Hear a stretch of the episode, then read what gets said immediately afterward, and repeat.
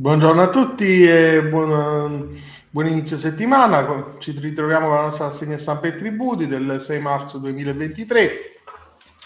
Partiamo dal quadro tratteggiato dal focus di Come Open Policy sul livello di attuazione del P N R R. L'articolo di Fabio Milazzo su Italia Oggi: P A digitali si va in accelerata. Il P N R italiano destina alla digitalizzazione dei servizi pubblici undici virgola sette miliardi di euro, quasi il doppio rispetto alla Germania e più di quattro volte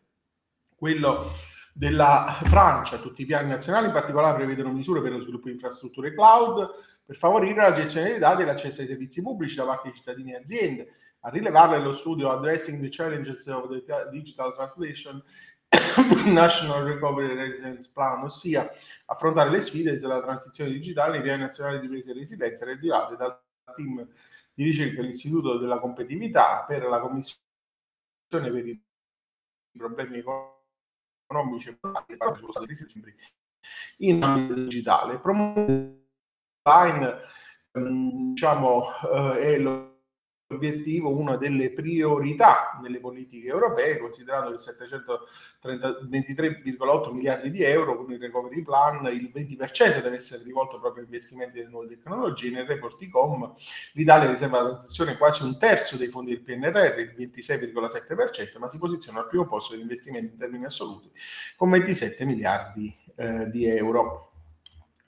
E poi parliamo di tregua fiscale, l'incognita sui nove mesi di sospensione per i contenziosi locali. L'articolo di Pasquale e Mirto su N T+ locale ed edilizia: i tributi comunali sono potenzialmente definibili fino al regolamento. Con la conversione in legge del decreto Milleproroghe si definisce il quadro per la definizione dei tributi comunali, anche se rimangono alcune incertezze di rilievi. I comuni avranno tempo fino al trentuno marzo per assumere le loro decisioni e i tecnici dovranno effettuare la ricognizione del contenzioso pendente al primo gennaio duemilaventitré e verificare sulla base della situazione a quella data che, sarà, eh, che cosa comporterà la definizione in termini di minori entrate. Il risultato dipende, diciamo, dallo stato del ricorso e ehm, su tre delle eh, fonti di eh, pace fiscale, diciamo definizione di dipendenti, concessione agevolata e accordo transattivo, ehm, ci sono eh, riflessi sul contenzioso. Il comune quindi può decide di applicarli tutto in parte proprio al contenzioso, ma la discrezionale si ferma, si ferma qui, perché le regole sono uh, dovute uh, alla legge, quindi è la se- norma statale che disciplina in che modo devono essere applicate, salvo le necessarie operazioni naturalmente di adattamento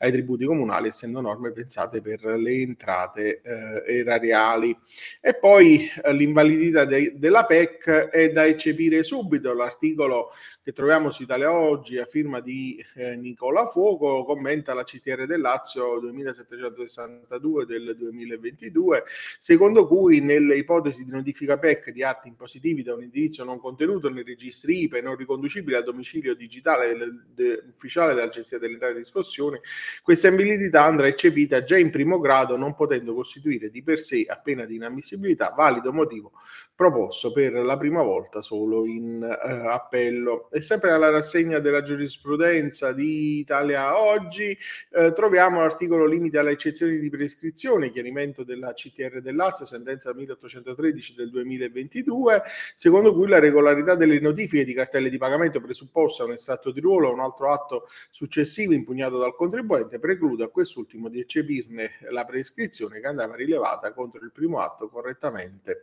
eh, notificato. L'articolo di Nicola Fuoco. E poi Marco Mobili e Gianni Trovati nell'edizione del tre marzo su N T+ locale ed edilizia ci dicono che la Commissione Europea chiede all'Italia di recuperare l'I C I non pagata alla Chiesa e al terzo settore dal duemilasei al duemilaundici, o almeno di provarci, in particolare quando ci sono in gioco eh, importi che superano i duecentomila euro in tre anni. La questione è lunga. Secondo le, eh, le stime la discussione ehm, diciamo di quattro a cinque miliardi di euro è un calcolo teorico che secondo gli autori è verosimilmente destinato a rimanere tale eh, e l'Italia ha sostenuto di essersi adattata, diciamo, dopo i contenziosi che ci sono stati, alle regole comunitarie, ma ha precisato anche che non sarebbe stato possibile far risalire indietro nel tempo l'applicazione dei nuovi parametri, perché la modalità di utilizzo degli immobili sono state autodichiarate con il modello attuativo della riforma e le banche dati fiscali non contengono informazioni in grado di far luce sul passato. Nelle indicazioni l'esecutivo comunitario precisa che questo ritorno al passato esclude le attività non economiche, non si paga su chiese, spese, oratorio e così via,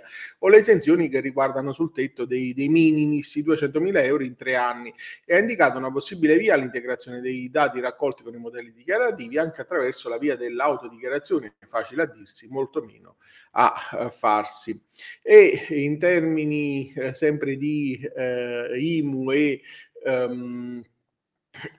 immobili ecclesiastici, eh, troviamo la sentenza nella rassegna eh, di Italia Oggi ehm, sulla casa parrocchiale senza I M U se è pertinenza. Sono le osservazioni della Corte di Giustizia di primo grado di Como con la sentenza duecentosei del duemilaventidue, secondo cui l'assenza di un legame effettivo che permetta di considerare pertinenza una casa canonica annessa alla chiesa parrocchiale non consente di applicarvi le esenzioni I M U previste per gli edifici e luoghi eh, di, eh, di culto. Con questa articolo concludiamo la nostra rassegna di oggi. Vi auguro un buon proseguimento di giornata, un'ottima settimana e vi do appuntamento a domani.